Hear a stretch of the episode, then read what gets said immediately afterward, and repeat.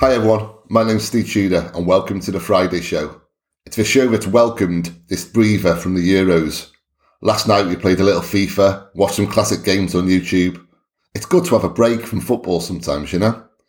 On today's pod, we're looking ahead to the last 16, a time when vague hope turns to tentative optimism and tabloid newspapers start banging on about sunbeds and Dad's army. Can England beat those pesky penalty kings, Germany? Can Wales further their latest continental adventure? Does anybody really care about Austria, Czech Republic, and Switzerland? To answer these questions and much more, I'm delighted to be joined today by two guys who are as stylish as Bobby Mank and as well spoken as Gareth Southgate. First up, it's Gareth Mancini, otherwise known as Ali. You well, pal? I am well, thanks. Yeah, I like that one. I thought you might. And uh, next up, we have Roberto Southgate. It's Lloyd. Roberto Southgate. Oh, I think if I had to choose between the two, I'd probably go for Roberto Southgate. Yeah, yeah, I like that. How are you both? You well? yeah, all right, mate. Happy it's um happy it's Friday. Good. Yes, absolutely. Yeah. Yeah, the weekend is here and some decent football is coming back on. Um, starting tomorrow with the big one, of, of course, um, Wales. But before we get to that, we're going to look back at Tuesday night's games. Um, England progressed, Scotland did not. England disappointed. Scotland went out valiantly, if that's not too patronising a term. I mean, Croatia showed up, um, sadly. So let's kind of look back and then we'll start with you, Ali, with Scotland. Um, is that really what it comes down to? The fact that Croatia are, they remain a very dangerous team and they just turned up on the night? Yeah, I mean, I think I I did this pod a couple of weeks ago, just on the uh, on the eve of the tournament starting, and I said I was. I, mean, I think I was probably the least uh, optimistic about Scotland's chances of all of us, um, and my my thinking was that I didn't see where we were going to get any goals from, uh, and I thought we would really struggle.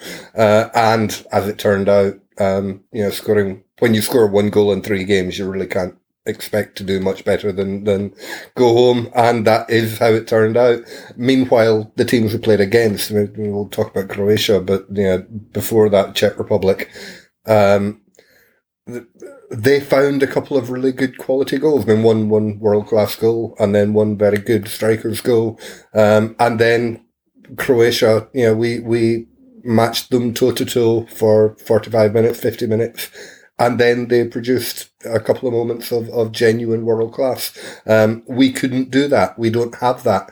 Um, and to be honest, it, it's not only the difference between Scotland and uh, Croatia, it's the difference between Scotland and Wales, to be honest. And it's difference between Scotland and most of the teams that have got through to the last 16. Um, they have got a player who was, or a player or two that are able to turn results around Yeah. and, and and pull a pull a point or three points out the bag when they need to. Um, and Scotland are just lacking that little bit of quality up front at the moment. So I wasn't at all surprised by what happened. I'm, I'm fairly philosophical about it now. It would have been wonderful to get through. I said before we began that I was just glad to um, to be in the tournament, and anything we got on top of that was a bonus.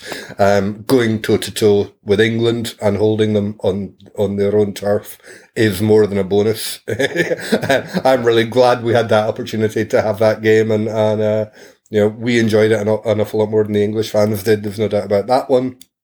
Um, and yeah, and and to be honest, despite you know sadnesses and disappointments and and uh, you know I could point a few fingers at, at where we just aren't strong enough. Um, I'm really proud of, of the effort that the players put in, and I thought Steve Clarke did an astonishing job. You know, going toe to toe with with three teams, all of whom were you know significantly better than we were, to be honest. Uh, and and you know the those 26 players, however many of them came in the pitch, did us proud. So it is what it is, and and yeah, yeah, I, I'm now back to the family tree, scouring, trying to find the Welsh great grandmother. well, I mean, Scotland added to the tournament, and you know, you look at say Poland, who did not. You know, there's there's certain teams who have gone out and at this juncture, and you think, well, you may as well have not been there. Whereas Scotland added to it. I mean, I think know, so. Yeah, I, I think one of the, one of the really good things with this tournament. I think I'll we'll talk about the in the general terms, but I think the the qualifying, the, sorry, the, the group stages have been really good in this Euros. It's been really top quality tournament with some great games. Um, and one of the reasons is that the, uh, if you like, the minnows, um, in which I include Scotland and, and Finland and North Macedonia, uh, those those teams in particular all turned up and mm. you know, and, and, went toe to toe with the with the, the big kids who were they were up against, and that added a lot to the tournament. And, and Scotland are you know very much in, in that bracket. Hang on, yeah. Um, Lloyd, we, we were unsure about whether to talk about the England game because we've discussed it in depth uh, across the pods this week, but you haven't had your say yet, and I'm guessing you've got things to say because okay, it was a win. Um, England progressed seven points, or you know, no goals conceded. It, it was a lot of positives, but in terms of the performance, in terms of the safety first approach, it kind of leaves a lot to be desired from my perspective. Um, do you agree with that? Uh, yes and no. Like, I think ultimately, look, it's not been that entertaining for sure. Uh, two goals is is pretty bad, but it's zero conceded. It's top of the group, um, and ultimately that's what you wanted. Um, we've looked pretty secure. I think we've conceded like second least second least xG in the tournament, but we've obviously only scored two goals. So it's a different kind of football, I think, to what generally England have put up in tournaments recently. Um, you know we've we've always been able to score goals. It's been the kind of stuff at the back that's that's been a bit of the problem. And I think actually Adam was kind of spot on for me about when he was on the podcast with with you and Howard the other day, just talking about how you know City uh, had a bit of a similar problem at the beginning of the season where we were kind of all a bit heads gone at how kind of boring football we were playing, but ultimately mm. we came out the other side of it. So I think if England can come out the other side of it, you can look at a very kind of similar narrative. The problem is, like Adam said, there's only what four more games left, and to kind of turn that wheel in that time is obviously very difficult. So I think ultimately everything comes down to the Germany game, right? If England win, then look, everything's going to be very positive. Everyone will look back on the group stages in a completely different way. Whereas if they go out, um, yeah, everyone's going to be they're going to lose their heads, frankly. Yeah, very yeah. gutted, aren't they? Yeah, yeah. Um, particularly because you know the array of talent that Southgate has on the bench, um, and you know some of the kind of ostracization of the likes of Sancho and whatever is obviously a bit bizarre. So uh, he's made his bed. Um, I think, and it's a results-driven business. So he ultimately, yeah, he'll just be judged on on the next game. Uh, but I, I think so far, where we stand right now, I'm I'm kind of okay. Like it's not been it's not been entertaining, but it's been what it needed to be. Well, as much as I agreed with Adam, also I also agreed with what Howard had to say, which was, you know, we've all been in a pandemic now for eighteen months. It's a it's a major tournament. We're all watching it. It's a chance to unite the country. It's a chance to you know excite and inspire the country. Um, and, you know, okay, he's kind of been half flippant here, Howard, but he was saying, look, we're not going to win it. We're going to go out anyway. Let's go out with a bang. Let's excite the country. Let's kind of reinvigorate everyone after a really hard time. Um, I'd be interested to know what you thought of that, Ali, particularly from a Scottish perspective, because you were just saying there that Scotland don't possess, you know, a, a real kind of player of quality, a world class game changing player. England have them by the bucket load, particularly up front. So when you're watching that from a Scottish perspective, do you just think, well, just play your best players and just go for it? Uh, you know what? Never mind the Scottish perspective, just as a as a football observer. Mm. Um, no, I don't. I'm I'm firmly in the camp that qualifying rounds that are or the group rounds are a different competition to the knockout rounds. Um, and for any team to go through on three clean sheets uh, has set themselves up really well for a tournament ahead. Um, and uh, I think if I were an England fan, I first and foremost I would want them to get through the group. And when you look at uh, how many teams have struggled in one way or another, um, or were taking it down to the you know, final minutes of, of the third match in the group, um, and looking kind of on the edge. Uh, England are looking pretty much okay to me. Um, I th- this thing of of uh, entertaining, I don't know. Uh, Yeah, I think Lloyd's got it absolutely right that it is a results business, and uh, if they go and beat Germany on Tuesday, then you know the, the, the whole half of the draw has opened up in front of them, and England will be looking incredibly, um, you know. Uh, as comfortable as you could possibly expect, expect to be in, in the last eight of a major tournament. Okay. Um, and and to be honest, I think if, if England beat Germany one 0 on Tuesday, uh, very very few English people will be worrying about the, the quality of the performance um, and and how flamboyant the, the goals are. We all went into this tournament saying England have got so much creative talent; they'll be able to create goals all over the place. Uh, but uh, particularly not so much the, the defence, but the holding midfielders. We did worry about how much strength they had in the middle of the park. Um, I still worry that when they come up against really good teams, and that may or may not include Germany. I'm still not entirely sure about Germany. Um, then they just might not have the quality uh, in in the anchor roles, you know, and, and the, the, the two holding midfielders just might not have, have the quality to turn um, turn defence into attack and, and to create the, the space and the opportunities for the creative players. Um, England just might not get the ball on Tuesday. But if they do, um, and they can get it to Foden and Grealish and Mount and whoever's on the pitch, uh, I, I think England are in, are in pretty good shape. Um, and I think there's this tendency of uh, England fans and, and particularly England media uh, to always find the worst possible spin. like the, the, the, um, yeah, I, think it's, it's the entitlement and the, the expectations that, that England should go out and, and be performing at you know this kind of elite level every single game without exception. It's just that's not how international football works. Never has been. Um, you only need to look at the last Euros and, and the way Portugal went through uh, from qualifying third in their group and, and not winning a game until they got to the semi final. Um, that's how you win at international level. You know, it, you you could be England could be where Spain are.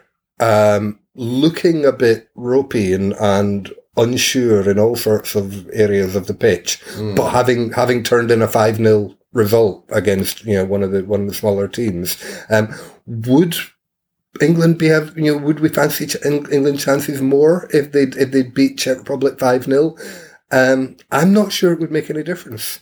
I, I, I really don't think it, it's that relevant to, to what's to come ahead.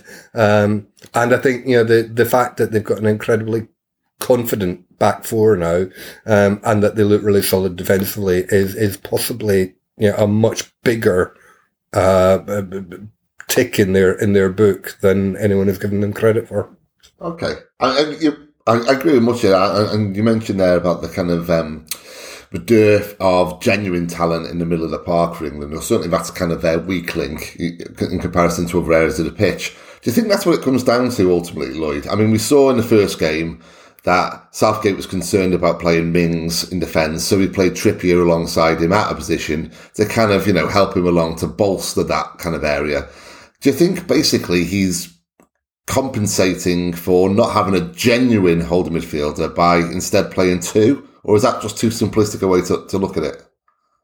No, I think I think he's just gone for solidity and, and kind of um, just a rigidness in in kind of in the base. And I think, yeah, he definitely, I mean, he was definitely, definitely going to go for two in front of the back four when it was Mings and Stones, just because, I mean, that was Mings.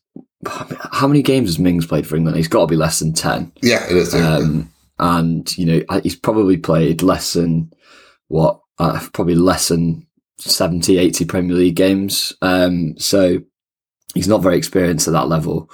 So, and yeah, I think that's probably why I played Trippier. But no, I think look, we'll see. I imagine we'll see probably two holding midfielders as well against against Germany, um, depending on whether he plays a back five, which is an entirely another debate. Um, but no, I think I think it's just just how it goes with international football. Um, you've got to build a solid base. You know, the lads when they're interviewed afterwards, like Raheem did a really good interview and I think he said the, the phrase tournament football like four times in his interview. Yeah, yeah. Which, you know, kind of lends and suggests what they're going for. And to come back on what you were saying before and what Howard was saying, I, I must say I'm with Ali. Like, I disagree. I don't think they've got an obligation to um, entertain us. They've got an obligation to win a tournament. That's that's all they're here to do. So, however they do that, you know, look, if England won the tournament one 0 every game, I would not give a flying. Well, I, I, I agree, and I'm very much in that camp. But the caveat to that is you can also win a tournament by playing more open, you know, and attacking football. So it's not a case of if they play as they are now, then that greatly increases their chances of winning this tournament. Um, if, they could very easily go out to Germany and it's going to be so much doom and gloom this week in the in the English press. And Southgate, frankly, you know, there'll be a lot of calls for his head. Um, so it's not kind of one or the other, really. It, it, you can go far in, in tournaments by playing. You know, yeah, of course, Yeah. of course. but, But no, I, I just, I, as a rule, I, I just- I, can, under, I can understand, I can understand what he's done to this. point. yes, yeah, absolutely, It- yeah. Again, it, it's all just going to come down to how they go against Germany. Well, how will they go against Germany? I mean, Ali, how do you expect this one to go? Kind of where do you think kind of Germany's strengths lie? Germany are continue to baffle me at the moment. Um, I, I I know they. Um, shall we talk about Group F? I mean, it's just uh, I don't think I've ever seen a, a group in in Oh, any God. football tournament quite like that one. It was absolutely incredible. Um, and yeah, fair enough. Germany got through it somehow. Um, I really didn't think they were going to at one point, and, but then I didn't think Portugal were going to for quite a lot of it as well. So um, it, it was a bit weird. Uh, the, Germany have got huge problems. I mean, listen to any um, German uh, pundit or or fan at the moment, and they're really worried, and they're really worried about playing England. Uh, there, there's something about their cohesion that's just not there. Um, Gundogan is not performing at all. An awful lot of their players are, are well below standard. Um, and there's just something about, uh, there's something missing. Um, and if England can work out what it is and exploit it, I think they'll be fine. But I don't feel confident enough to say what it is exactly. You know, that, that kind of synergy that Germany are missing at the moment, um, which makes me reluctant to confidently predict a result. Um, but I think England are, are quite firm favourites. The fact that it's a home advantage is, uh, you know, it's massive. There's no getting away from it. They, they, they would, even if everything else was equal, um, under pandemic conditions, having a home crowd at Wembley uh, is absolutely massive. So yeah, I I I put England down as fairly strong favourites. Um, but it, of course, it could all go wrong. Um, their their Germany could could find the type of form that they found against uh, Portugal. It was, wasn't it? Uh, the the one game that they played well. Um, but just the fact that Hungary put two past them uh, on Wednesday night would give me huge confidence from England's point of view. Uh, you know, I think if, if Hungary can score twice against Germany, then England certainly can.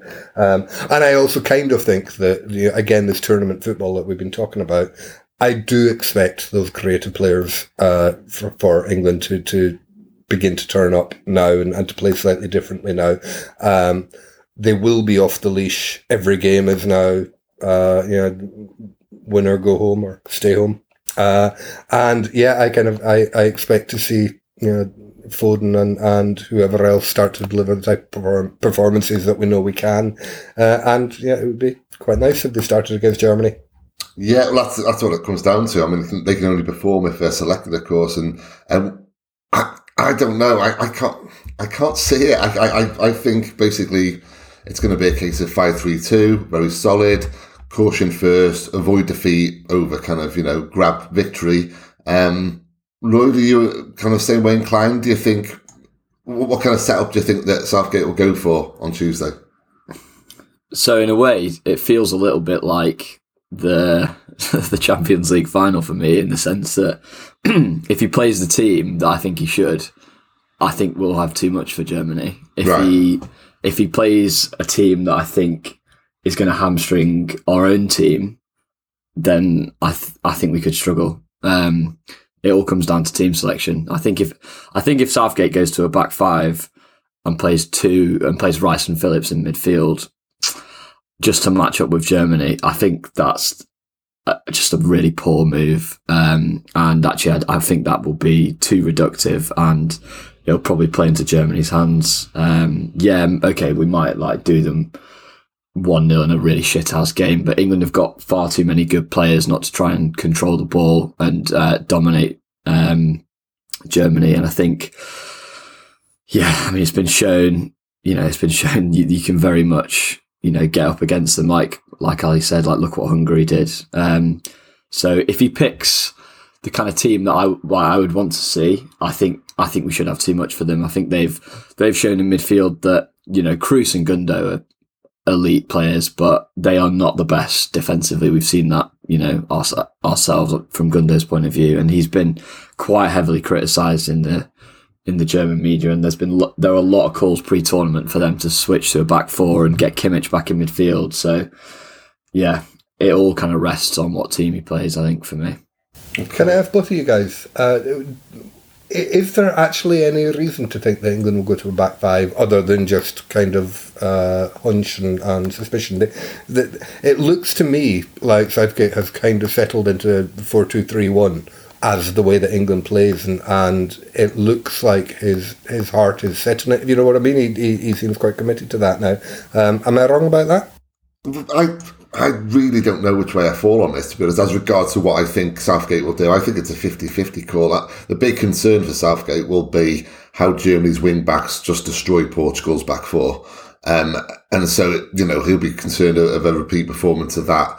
Um, but yeah, it makes sense to play to his strengths and play to familiarity, and particularly in tournament football. So, I really don't know where. One minute I think he's going to play back four. Next, I think it's going to be five at the back. I, I really don't know. Uh, Lloyd, what's what's your kind of instinct as regards to you know, not what he should do, but what he will do?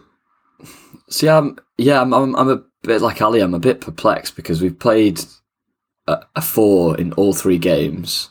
Um, I think if he'd have played the five, he'd have played it against Croatia, probably. Yeah, yeah three yeah, games. Um, and that would have kind of been, you know, the nod to playing it in some of the knockout games. Now, everything to me would say that he'd play a back four, but a lot of the journalists and people that are close to the England team seem convinced that he's going to play a back five for this game. Um, I, I, kind of understood that like pre-tournament, and you know, there's a lot of chat about that pre-tournament, but we haven't seen it, so it would make really for me it would make no sense. And to be honest, the way that this England team play, Declan Rice basically plays as a third centre back anyway. Um, the way yeah. that he drops in between the two, um, between the two centre halves. So I think if you play Stones, Maguire, Rice, Phillips, and you know, say a Walker, Trippier as as fullbacks, that is definitely solid enough defensively for me to have four players ahead of that. So yeah, I'll be really disappointed if he doesn't do that because it, it would be a little bit like Pep playing Gundo. It would be a move away from what you've kind of basically done. So it wouldn't make mm. much sense to me. Well, and also it, it, suggests that Mount won't be selected if he plays in, in certainly the kind of the lineup that Gary Neville predicted and a lot of people agreed with. Um, Mason Mount is, you know, I know he gets kind of called a teacher's pet and a you know a, a manager's favourite and all the rest of it of Southgate, but there's a lot of truth to that. Southgate adores Mason Mount. Um, so Mount will start, I believe, and yeah, I, I, I, don't think Mount will start because he's just he's he's self isolating. So. No, that ends the day before the game, though, doesn't it? So he's know, but he won't have been able to do. I mean, I know that they're looking into like um, having socially distant training sessions where Mount and Chilwell aren't near the rest of the team, but. Mm-hmm he surely can't do all of the a lot of the prep work that will go into. I can't see how Mount starts. It, I think you've got to be involved in the full preparation. If that's video, if that's training sessions, if that's and tactics, etc. If if he can't do that, yeah, I can't see how he plays. Well, in which case, I, I can't see him starting Grealish um, and possibly Foden, but I, I, definitely can't see him starting Grealish or Saka for this. Um, Ali, can Grealish and Foden start in the same side? Should they start in the same side? Uh, I, I, think yes, they can, but can uh, Foden and Grealish and Kane and Sterling all start in the same side? I think the answer to that is no. Right. Uh, and if we if we all agree that Kane and Sterling are nailed on to start come what may, then something has to go. I think you know we're um, England are not going to be playing only one holding midfielder, and you know they're not going to play four one four one, for example. Um, so uh, Yeah, uh, that's unfortunate. I think I'd, um, I was, I'll be honest, I was assuming Mount would start until I just heard, uh, Lloyd make that case now. And I think Mm. that's a really intelligent, well, well made case, uh, there, Lloyd. Um, and it does make me doubt whether Mount will. My hunch is, uh, just that he is, uh, as, as you said, Steve, um, uh, uh, Southgate seems to be so attached to Mount. I think he maybe would trust him even without any of the team training yeah. beforehand. Um, so I kind of I think I, I, I still lean towards Mount starting, um, and I think the team will be something uh, very like the Croatia game. Uh, so I think Foden probably will start and Grealish won't. Um, then again, I mean, the, the, I I wouldn't be. Um, I don't think it's impossible that, that uh, Southgate pulls some kind of rabbit out of the hat now. Um, he it it, it seems uh, improbable and it's a bit of a long call, but um, uh, starting Jadon Sancho just because of the terror that he will strike into the German Yes, defenders yeah, uh, is not the is not the worst shout, and the fact that he hasn't played at all, um, again, you know, I repeat, I think Southgate probably agrees with me that the qualifying group is not the same tournament as the uh, as knockout football, uh, and he might have a slightly different approach to knockout football than he did before. So you know, I'd, you know, it, it might be in the way that the Saka came in kind of out of the blue in the last match. It might well be that Jadon Sancho does in this game or something similar. Um, but my hunch is, I think the most likely thing is the the team that started it uh, against Croatia will be very very similar to the one that starts against Germany. Okay. Um, let's have a score prediction then. This is a really difficult one. I genuinely have no idea how this is going to go. Um, so I'm just going to throw it in the air and it comes down and it lands at a kind of 2 2, extra time, massive drama, and it's down to the fate after that. Um, Ali, score prediction? Uh, really tight. I think England will win it, and I think it might be 1 0 again. Okay. Uh, Lloyd? Genuinely no idea. Um, yeah, it's hard, isn't it? I- pff, yeah, it's it's on the team. Like if that Gary, if that Gary Neville team that he tweeted absolutely stinks. If he plays, Yeah, it does. It does. I'm going to be fuming. Uh, so if that if that rolls out, I think we'll get beat. If Phil plays, and you know, I think the team looks a bit better. I think England should win. Um, I'd be confident with like a. I think it'll be one goal, two one, one nil. Uh, but yeah, it's so hard to say until like the news dissipates this week about what the team's likely to be. Okay. Right, well, let's move on to the, the big one. Um, Wales v Denmark on Saturday, five o'clock. I was really, really hoping we'd get Finland or Russia. Uh, now it's for Danes, and I am very, very pessimistic about this. They beat us twice in the Nations League in recent times, and this I'm not sure whether it's a plus or a negative. Um, Ali, what do you, what do you, how do you feel about Denmark? They appear to be riding a huge crest of emotion right now after what happened to Christian Eriksen. Does that make them dangerous, or is that not uh, not ideal for tournament football? Yeah, um, well, both. uh, I don't know. I, I think my uh, my best guess is that um, wave of emotion and the, and the, the kind of uh, the, the Eriksen effect, if you like, um, probably won't continue through the entire tournament. Um, it was absolutely massive in the game against Belgium. Uh, and yeah, I don't know. I mean, I kind of we, we should bear in mind that that Eriksen's doing okay now. He's sitting up in bed and he's Yeah. chatting to everyone, and you're like, it's not like they're. You know, we have to keep reminding ourselves. You know, he is okay. He's alive. Um, and and everything's you know moving on, and you know obviously he's he's very ill and it's very serious. But um, you know the, the it's not as if you know they're they're wearing black armbands I can put it Yeah, I know what you mean. as subtly it's as a I can. You know, uh, Yeah. so that, that that emotion sort of has to has to uh, run out sooner or later. And I do wonder, just in terms of of psychological, uh, the the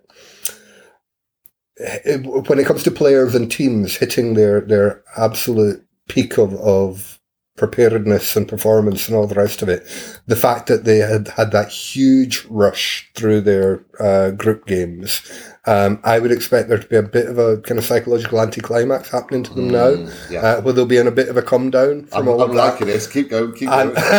and, and in a way, I think this this might be not a bad time for uh, for Wales to be playing Denmark or for anyone to be playing Denmark. Um, you know, they, it might be that they you catch them on the slump rather than the the wave. Yeah. Uh, so uh, who knows? Um, you know, they they could come out. You know, with the kind of passion that they showed in the first half against Belgium and and and Swarm. Um, but I, I, I don't think we should lose track of the fact that Denmark are not that great a team. Particularly, they're not that great a team without Christian Eriksen. Sorry to say, um, he was their star player. He was their Gareth Bale. He was their Luka Modric. Um, and he's not there now. And and you know, obviously that's deeply sad for everyone, not least Christian Eriksen. Um, but it is the it's the fact of the game, and I think you know, looking man to man, player to player, Wales are not that far behind. Uh, Denmark, and they've probably got the bit of star quality that, again, we're talking with, with respect to Scotland.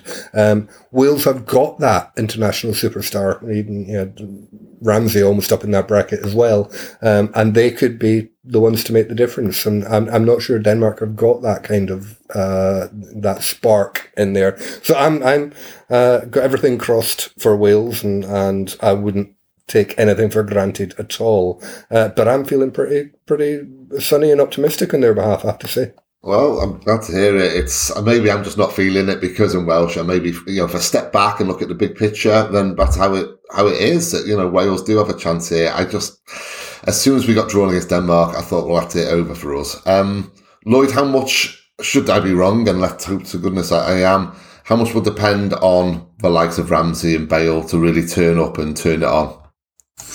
Everything, uh, to be honest. I mean, that's that is the case for Wales in the big games, though, isn't it? Yeah. Um, I mean, just look at the Turkey goal, like literally just those two um, Yeah.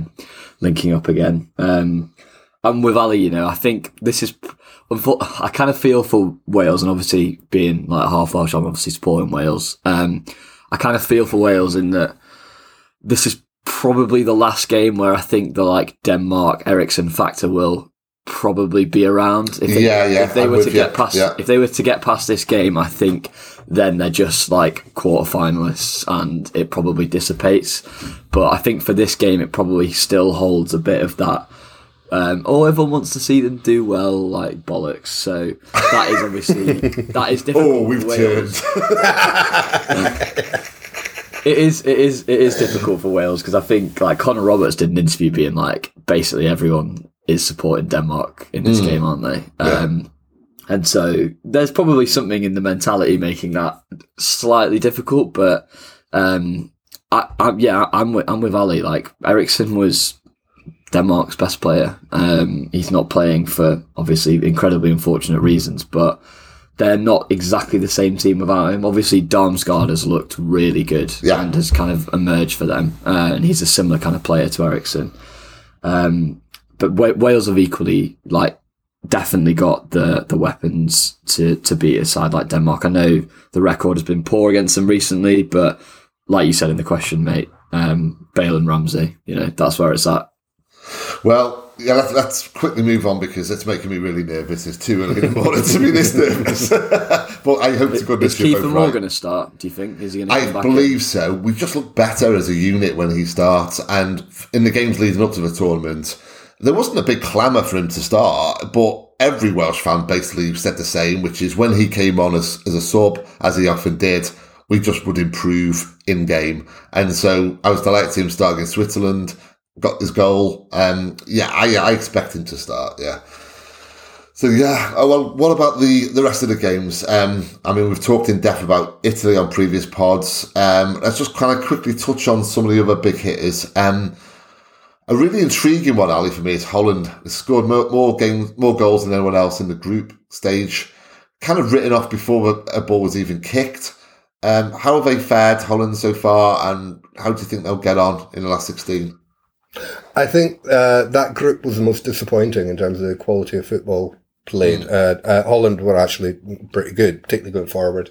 Um, Denzel Dumfries, uh, Yeah, who, who, still determined to claim for Scotland, obviously.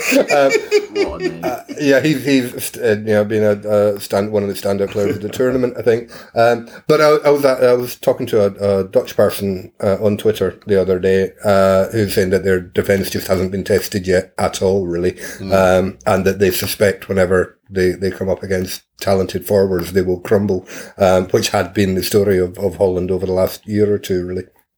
Um, so yeah, I mean, I think the, the big story of that group was how, um, particularly Ukraine have underperformed. They've looked really poor. Yeah. Um, and to be honest, they, know, the, the other teams in that group didn't really offer much either. So, uh, they're a bit, I think, um, Netherlands are a bit untested. Um, but it will, you know, who knows? It, it could come good for them. Um, but it almost never does with, with Holland. so I'm kind of assuming it won't. Um, I kind of think that uh, they, they, they will end up as Wales's quarter final. Is that right? I yes. Mean, yeah. yeah. Um, again, you know, if Wales were to get past Denmark, I think it's a fairly similar game. Again, you know, it would be you know, Wales are are not a bad shout to go you know a bit further without tempting fate too much. Um, there's there, there's yeah, the, it, it's a it's a good very very good half of the draw you've uh, found it, yourselves in. Yeah, it absolutely is. Um, okay, well, I mean, I wanted to talk about Belgium and I want to talk about Portugal. Uh, they both happen to be playing against each other um, on Sunday, so. Lloyd, let's kind of combine the two. How do you see that particular game going? Um, who do you kind of who do you rate the highest out of the two teams? I guess. Ah, uh, definitely Belgium. I think. Um, they've shown a few things that are pretty bad. I think, particularly in, until De Bruyne turned up. Um, yeah. I think Les made like a great point actually on Twitter, um, which is that Martinez has insisted on playing Kev. I don't if you've noticed over the last few years, every time there's an international break, De Bruyne literally plays every single minute available yeah. for Belgium. And that's great because he's obviously the best midfielder in the world, but it's not great because then when he's not available, you haven't brought through other players who are experienced enough at international level to be able to take some of his mantle when he's not around. Um, however, when he has been on the pitch, his link up with Lukaku is 11, 11, I did it yesterday, mate. 11 assists during the time they've both played for Belgium. De Bruyne has created 11 assists for Lukaku. I mean, there are a million footballers out there who would kill to have 11 assists for their country, whereas Kevin De Bruyne yeah. has just had 11 just for one particular player, which is unbelievable. Yeah, silly. Um, so I think Belgium's problem is, as we discussed when we did the preview pod, uh, like defensively, they're they're they're not the team they were three or four years ago, where Vertonghen, Alderweireld, you know the guys of uh, Pochettino's Spurs team, where you know they're kind of the envy of Europe. Um, so they've got that.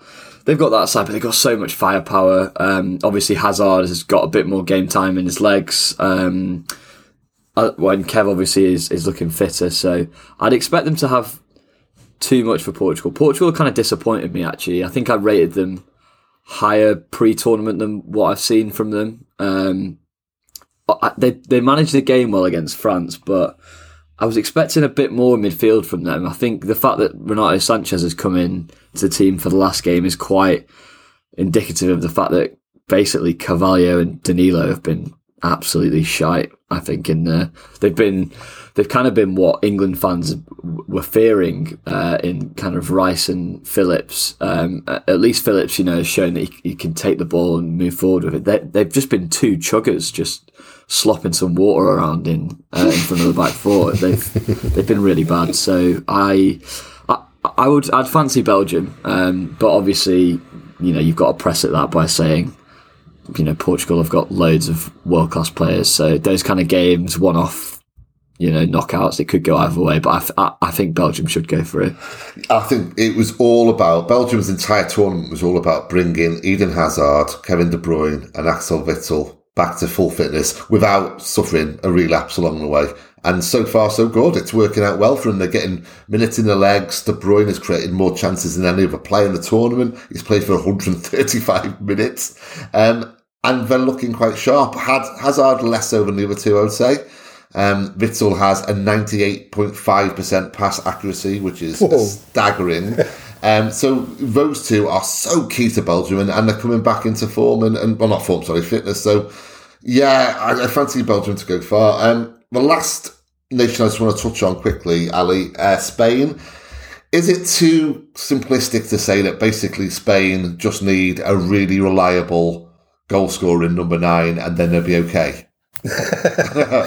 Uh, yeah, I think it probably is um, a, bit simplistic, but yeah, the, the Morata story is is, is, is, that's the best comedy of of this uh, tournament, I think, so far. Really just oh god, you, your heart bleeds, poor lad. In between the laughter, obviously. Um, you know, I, uh, Spain were a bit of a funny one. Um, you know, until they produced that performance against Slovakia, uh, then you know they were looking really quite iffy. Um, and, and I have to say, not just with my uh, sky blue shirt on, um, they look so much better when Ferran Torres is in the middle for them. Yeah, yeah. Um, he, I mean, he's been great this tournament, and yet every time he's been on the pitch, he's looked really dangerous and, and scored. Uh, yeah, particularly the flick the other night was was outstanding. Um, so Spain have got options, um, but it's you know, I don't know. Nobody. Uh, nobody seemed to fear them or rate them too highly going into the tournament. Um, and in the first couple of games, we kind of saw why. Uh, but they're, they've got so much quality that it's really hard. A bit, a bit like with Germany, you can't quite see why it's not been working for them lately. Yeah. Um, and of course, you know, it's not that long ago that they, they did Germany 5 0, and, and of course they, they beat England in the Nations League and, and not that long ago as well. Um, so they've got an, an enormous amount of quality there, and they're one of those teams that you wouldn't be surprised if they just kept winning every game until they got all the way. Um, and yeah, that, uh, they've they've moved up. I would say my uh, my list of favourites for the tournament from somewhere around eighth to probably somewhere around fourth now. I think Spain after seeing Yeah. what they did in the qualifiers. I, I was right. I wrote them off before the tournament. I, I anticipated the two big flops to be Spain and Holland. So what do I know? But um, Actually, while, while we're on that, can I can I would I, I missed out in the previous conversation? Can I just say that when I was here two weeks ago, I tipped Belgium to do really well, and and had a feeling that Portugal were going to crash out in the first round. And I when they were eighty four minutes against um uh what, what were they called uh Portugal against Hungary, sorry, um eighty four minutes without scoring. I, I thought I'm I'm so on to like Yeah, yeah. smug mode here. and then Um, changed. and then, and then, yeah, and then the final game, like, I mean, there were several times I thought Portugal are going to get beaten by France and they're going home. Um, so yeah, I, uh, I, I, I'm very, uh, uh, feel validated in what I said about both Portugal and Belgium. I think Portugal are, are still, um, the Ronaldo factor, I think is as much of a curse as a blessing, as I said the other week. Um, I think they spend too much time trying to get the ball to him and too little time playing as a team. And I think I, uh, I struggle to see why Spain aren't fully functioning, and I struggle to see why Germany aren't fully functioning. But I think I can see why Portugal aren't fully functioning, and uh, there's absolutely no chance they're going to put that right because they were they're going to continue to build around Ronaldo, whether it's working or not. Um, and I think Belgium will beat them quite comfortably. Fair enough. Well, we're going to go through the games very, very quickly in a minute. Just kind of one word, which team we fancy. But just one quick thing on Morata, which I love. Last year on Instagram, Morata's girlfriend posted a picture of him and, and her together sitting by a lake in these huge grounds. And it was during the height of lockdown. And someone beneath responded with, um, You're not supposed to do that right now. We're not supposed to be going out and about. We're on lockdown. And she replied with, um, This is our house. This is where we, this is where we live. I was like, Oh, for lives of footballers. Jesus. Um, right, Lloyd and Ali, just kind of one word answers. I'll go to Um, Wales, Denmark. I'm going Denmark. Lloyd? Oh, come on. really? But, you go Wales? I, we're not, we're not going to win, mate. pretty- you don't think what you're going to win? really, I, I'd love us to win. I would give an organ for us to win, but we're not going to. Wow. I'm going Wales to win. Okay, Ali. Wales on penalties. Oh, don't do, don't say that. uh, Italy, Austria, straightforward for me. Italy, uh, Lloyd. I think three of us will probably agree, yeah. Yes. Yeah. Italy, Italy. Okay. Uh, Holland, Czech, and going Holland. Uh, you guys. Yeah, I think I, th- I think Holland, yeah.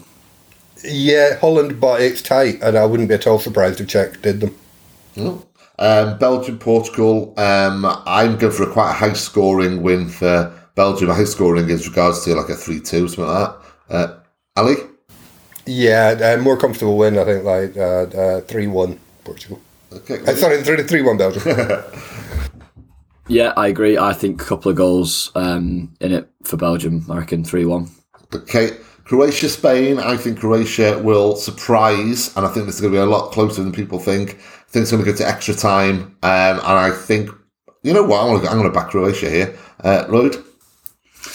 I think this is a really tight one. Um, I agree. I think it could go to extra time, and I'm not really sure from there. I think it could go either way. But Yeah. I reckon I've got a feeling Spain actually might get through. Okay. Ali? yeah, feeling for Spain, but uh, I, I wouldn't be at all surprised if it went the other way. Um, France, Switzerland. Oh, this has got 2 0 France all over it for me. Yeah. Yep. Lloyd? Any, Agreed. Yep. Yeah, Okay. agreed. I think France will definitely go for it. Although I don't know if we I don't think we've mentioned this. They're they're seemingly having this massive injury problem. Yeah, yeah. Five players now out injured for them. So None of them are key though, are they? I don't think so. Any of them are all more kind of fringe players, or I, I didn't follow the story. nah, Hernandez, the left back, and Lucas Digne are both injured now. Right. Okay. So I don't know who they're, who they're going to play left back. Uh, England, Germany, we've already discussed. I think we're all going for kind of um, Germany. Uh, sorry, we're all going for England. that genuinely was a mistake, honestly. It honestly, it was. Um, Yeah, yeah, yeah, yeah. Sweden, um, Sweden, Ukraine. It's oh God, Sweden for me. The, they're surprisingly Sweden, to be fair. Um, well, what about you two? I, I, I think Sweden has surprised me how good they are. Ukraine has surprised me how bad they are. Uh, wouldn't be at all surprised if that flips around when they play each other. But the smart money would be in Sweden to win at the moment. They're looking a better team. I, I sounded surprised, by the way, when I saw talk about Sweden and Ukraine because I forgot that Ukraine were in it. I genuinely overlooked that they were still got they got through. They, they disappointed me so much. I actually thought they'd exited. Uh, Lloyd, Sweden, Ukraine. Everything Ali said. Okay. um, okay. Well, the last question. Um, from what you've seen so far, Ali, if City could sign one non-English player from this tournament, who should it be? Okay, well, I, I, I haven't been watching this uh, tournament singing the cheeky cheeky sign 'em up song. You know, there's there's, there's not been that many players that have leapt out at me. Uh, and I'll, I'll uh, since you said, uh, or at least on the bit paper you said last night, uh, you said non-English player. Um, there's absolutely zero chance of him, us being able to sign him, but Billy Gilmour. Absolutely. Nice, nice, love it. At, at, at 20 years old, the, the performance that he put in against England was just absolutely sensational. So th- there's an excuse for me to mention that before we uh, sign off. Uh, yeah, yeah, I, I don't love a look of a lad. I really do. Um, Lloyd, Easy for me. Uh, Lukaku. I yeah, think he's um, he has really shown probably to people. I am not someone that pretends to watch Serie A, but I've, I have watched a few games that Lukaku's been in this season, and it's clear that the guy that was at United is not the guy yeah, uh, that exists now. His touch is much better. Um, the way he brings everybody else into play is a really, really kind of throwback, um, kind of old number nine that genuinely pins defenders and now brings his technical quality back into it. I think he's, yeah, unreal. And I think he'd, he'd work, um, and fit like a glove for us. yeah. From all the, the welter of cock-ups that can be attributed to Old Trafford in the last kind of decade, um, the biggest one surely is just not sorting out Lukaku's injury. Um, because of a difference in their life. Uh, I would go for Alexander Isak, uh, Swedish, 21 year old, 17 Nice. goals in La Liga last term. Only because I just love to see what Pep would get out of him, you know. And what I've seen so far, is I've really been impressed with him. Um, he's got all the trickery and pace, but he works his backside off as well. Okay, well, I really enjoyed that. That's the last 16 covered. Thank you very much, Ali. Absolute pleasure. Thanks, mate. Thanks, Lloyd. Cheers, mate. Fingers crossed Southgate doesn't bottle the team. Absolutely. uh, that's a wrap for today, folks. We're all off to reserve a sunbed and inform Captain Mainwaring that they really don't like it. in the meantime, stay safe, be well, and come right and be.